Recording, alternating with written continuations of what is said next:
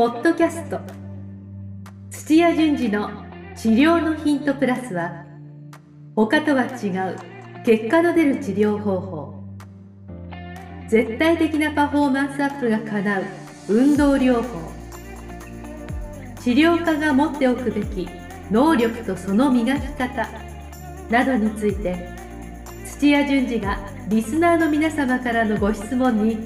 直接お答えする番組です。本物の治療に挑戦する日本オランダ都市療法協会がお届けします。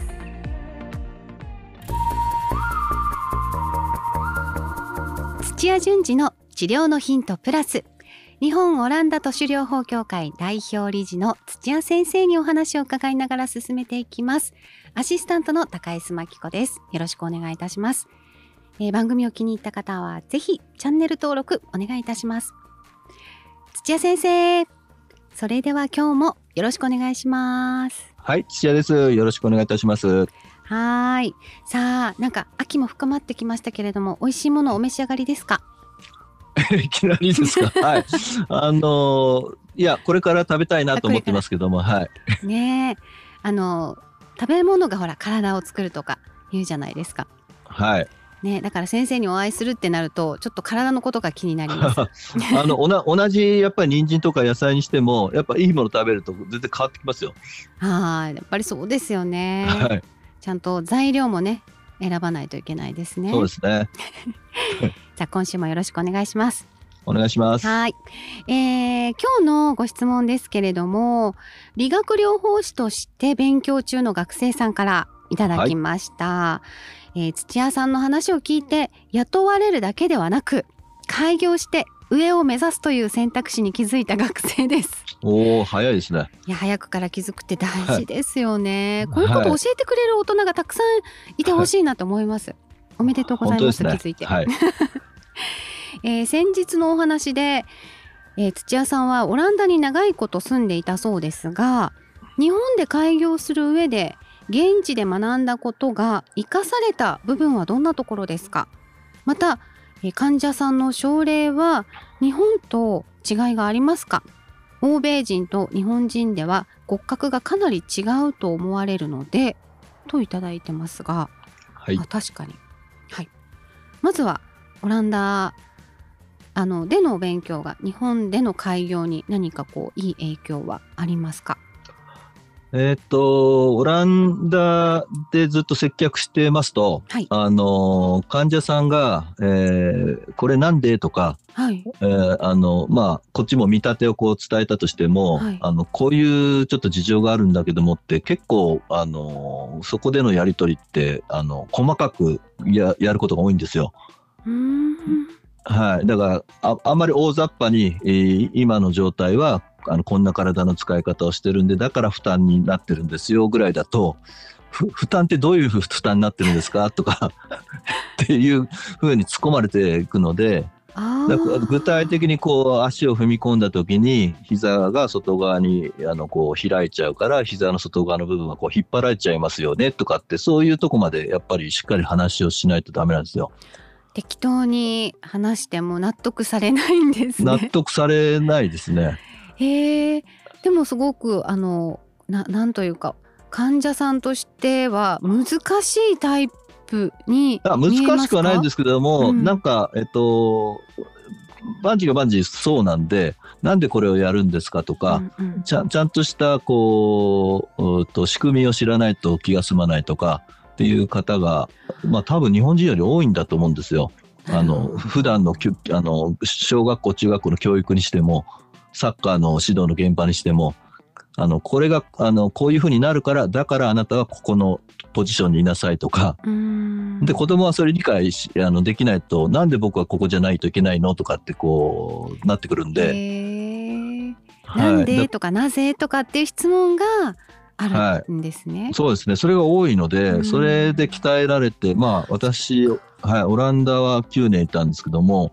戻ってきた時に自然にまあそういうふうな接客を当然するんですね。うんうん、はい、今からあのしあのもうえっと、オランダ語でやってたんで、大体最初に、えー、今日はこういう話をしますっていう、今日やる内容をまず言って、それから説明入ってとか、なんかプレゼンのやり方じゃないんですけども、勝手に身についてるんで、あの、高橋さん、今からこういう話をしますとかっていう、で、今日はこの話でおそらく10分かかるので、治療はほとんどしませんとかって言いながら、で、内容が、あの、こうやってわからないところはないですかとか、こう自然にやっていること自体が、なんか多分相当なんか、あの、丁寧だとか、はい、あの、信頼を受けるみたいな、そこはものすごく日本の開業をした時には、あの、すごいプラスになりましたね。いや、今、あの、土屋先生から伺っても、あ、本当にこれは嬉しいなってすごく誠実な対応をしてもらってるようだしやっぱりこう、あの質問したいけれども患者側からっていうのはなかなかこう専門的なことたくさん言われて、はい、えー、分かんないけど分かんないからこそ聞いちゃいけないんじゃないかみたいな気持ちになるので、ね。はい、あの治療家の方からそういうふうにたくさん詳しく説明されるととってもありがたいですね。うん。うん。はい、じゃああのそういうことが自然にやっぱり身につ自然にそうですね。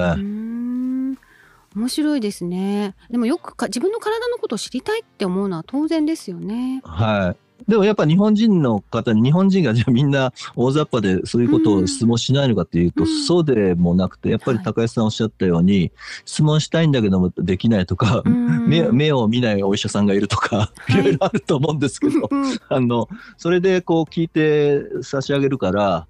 こんなにこう話を聞いてくれてありがとうみたいな 話聞いただけなんだけどもう感動しちゃうおおばあちゃんとかいまいますよやっぱり。あでもわかるななんか話聞いてもらえただけで治った気が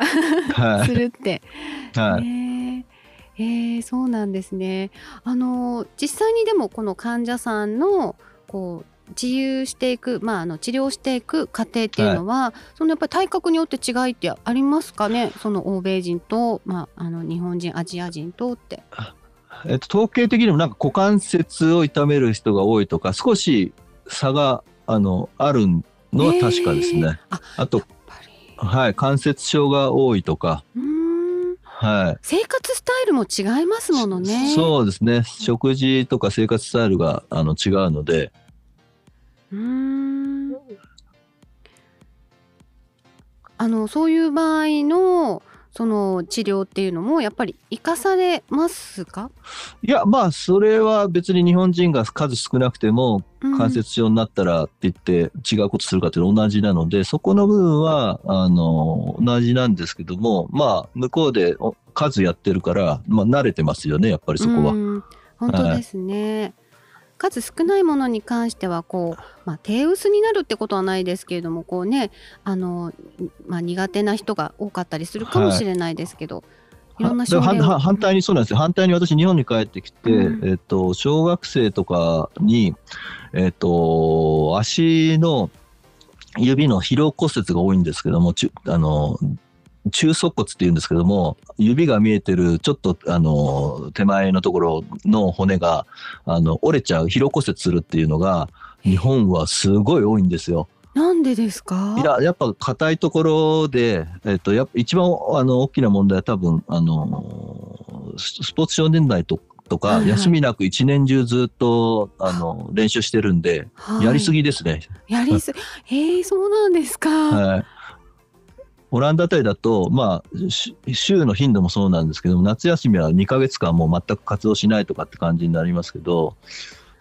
日本は正月と盆以外はずっとやってますから。はい、もうなんなら夏休みの方がなんかスポコンのように、はい、そうです、はい、時間があるとかってやる感じのイメージですよね。はい。そうするとやっぱりやっぱり骨がこう折れちゃうっていうのは向こうであんまなかったんで。あ、そうですか。はい。じゃあ日本に来て学ぶこともあるしっていうそうですね。あでも違いを知れるとあのね対処の仕方だったりっていうのも改めてこう考えるようになりますね。はい、そうですね。うんなるほど。そういうこともあるんですね。えー、あのー、まあ、この方はあの今後ね、はい、開業を目指していきたいっていうことなんですが、まあ、改めて、これまでもね、あのー、何度かお話しいただいてるんですけれども、はい、改めてこう開業を目指す上であの土屋先生から、まあこはい、こういうことしなきゃいけないとかあ,、ありますか、えっと、こういうことをしないといけないというか、まだ学生だから、はい、あの大きく考えた方があのいいなと思うんですけども、はい、えー、まず一人で開業すると、あの自分で倒れちゃったらもう事業はおしまいなので、はい、やっぱり、あの数人こう人を雇ってっていう規模までには、うん、あの最低限あの大きくした方がいいと思いますし大きくするっていう意味では、あのお医者さんを雇うぐらいの事業規模になると、はい、ああんまりやってる人いないんですけどもお医者さんも一千何百万か出すと雇いますから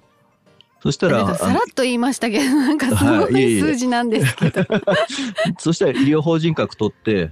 そうすると税金が全然安くなりますしって言って、はい、あの知らないだけでチャレンジしない人が多いんですけど、はい、ただ多分でも3人ぐらいの治療院を3店舗ぐらいやるとお医者さん雇えるんで。へえ、はい、そうなんですね。はい。だそういうちょっと大きいとこから、で、あの、現在の自分の身に合わせた、あの、まあ、規模にして、こう大きくするっていう方が、夢があってよくないですか？いやかなり夢あります。なんかもう一番最初から高度ななんか経営テクニックのようないえ そんなことはないんですか？でもやっぱりお医者さんいるって確かにこう信頼がねもう全然違うんで、はい、でお医者さんに雇われちゃうともうあの兵隊のように使われちゃうから 反対に経営者としてお医者さんを雇っちゃえばいいですよ。なるほど。そっか確かにそうすると自分がこう経営者としてね自分がこう信を、信念持ってやってることをね突き進めますしね。はい、そうですね。いやもうなんか土屋先生のこうあの方向がこう裏裏裏を行くじゃないですけど、まあ、そこが本当は あの正しいのかもしれないんですけど一般人からはちょっと考えつかないことを おっしゃるのでいや夢があります。はい、うん、あの土屋先生ご自身がそうだってことですよね。私はまだお医者さん雇ってないですけどお医者さんと一緒に組んで仕事はしてますね。うんそうですよね。あの理学療法士ってやっぱり医学の分野ですものね。はい、そうですね。ね、これまでもあのパーソナルトレーナーとか、ね、いろんな、はい、あの職種があるっていうことは伺いましたけれども、まあ、医学のまあ道でやっていかれるのであれば、確かにこのもう学生ですから、はい、もう広く、うん、もう夢は大きく持った方がいいですよ。ねまあ、でもその前にあのオランダ都市療法を身につけるとやっぱりね。そうですね。あのまあ卒業してからですけども、ええ、あの他のなんか流派とかこういろいろこうあの勉強しようとしても、全部体系的に身につけるってないんですよ。はいまあ、そこはやっぱり向こうの大学院のカリキュラムを持ってきたからこその強みだと思うんですけども、うん、反対にオランダ都市を身につけちゃうとあ足りないものはこれだなとかとこう言いながら自分でこう枝葉をこうつけて自分のあのあの尖った治療家としてこう成長できると思いますんで。うんぜひぜひもうあの卒業したての学生さんは超おすすめですね。もうまさにあのねこの方は今ちょうど理学療法士として勉強中ですので、はい、そこをまあ完成させた後ね開業する前にもう一勉強というかね、はい、もう一頑張りしてあのオランダ都市の大学院のコースをぜひ取っていただけたら、はい、ね、将来有望ですね。はい、でも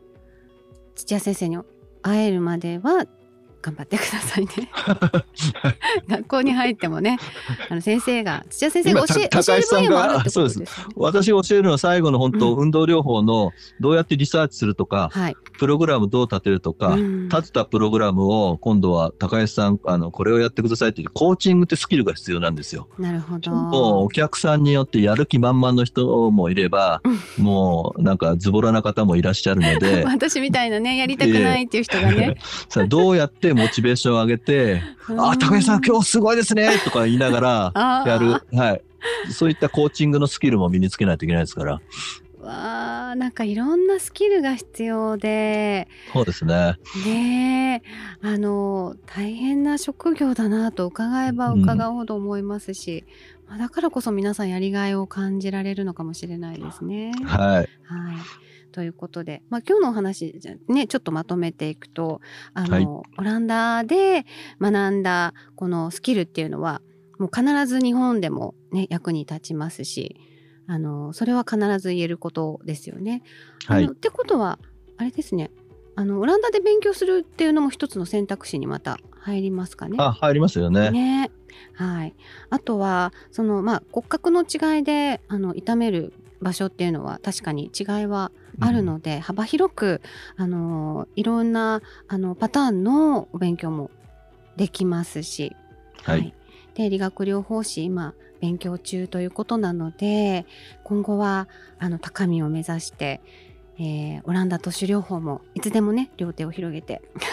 土屋先生も待っていてくださるということなので、はい、とにかくお勉強頑張ってほしいなというところでいかがでしょうか？はい素晴らしいまとめだと思います ありがとうございました。じゃあまたあの来週も土屋先生よろしくお願いします。はいよろしくお願いいたします。ありがとうございました。はいありがとうございました。失礼いたします。番組では皆さんからのご質問をお待ちしております理学療法士柔道整復師鍼灸師として現在ご活躍の皆さん今後オランダ都市療法を本格的に学びたいという皆さん事業展開も考えているという方々今更聞きにくいなというケースでもぜひ、えー、土屋先生と新しい道を一緒に探していきましょう。ホームページから気軽にご質問いただけますたくさんのご質問お待ちしております。また番組気に入ってくださった方はチャンネル登録もお願いいたします。土屋順次の治療のヒントプラス。日本オランダ都市療法協会がお届けしました。それではまた来週です。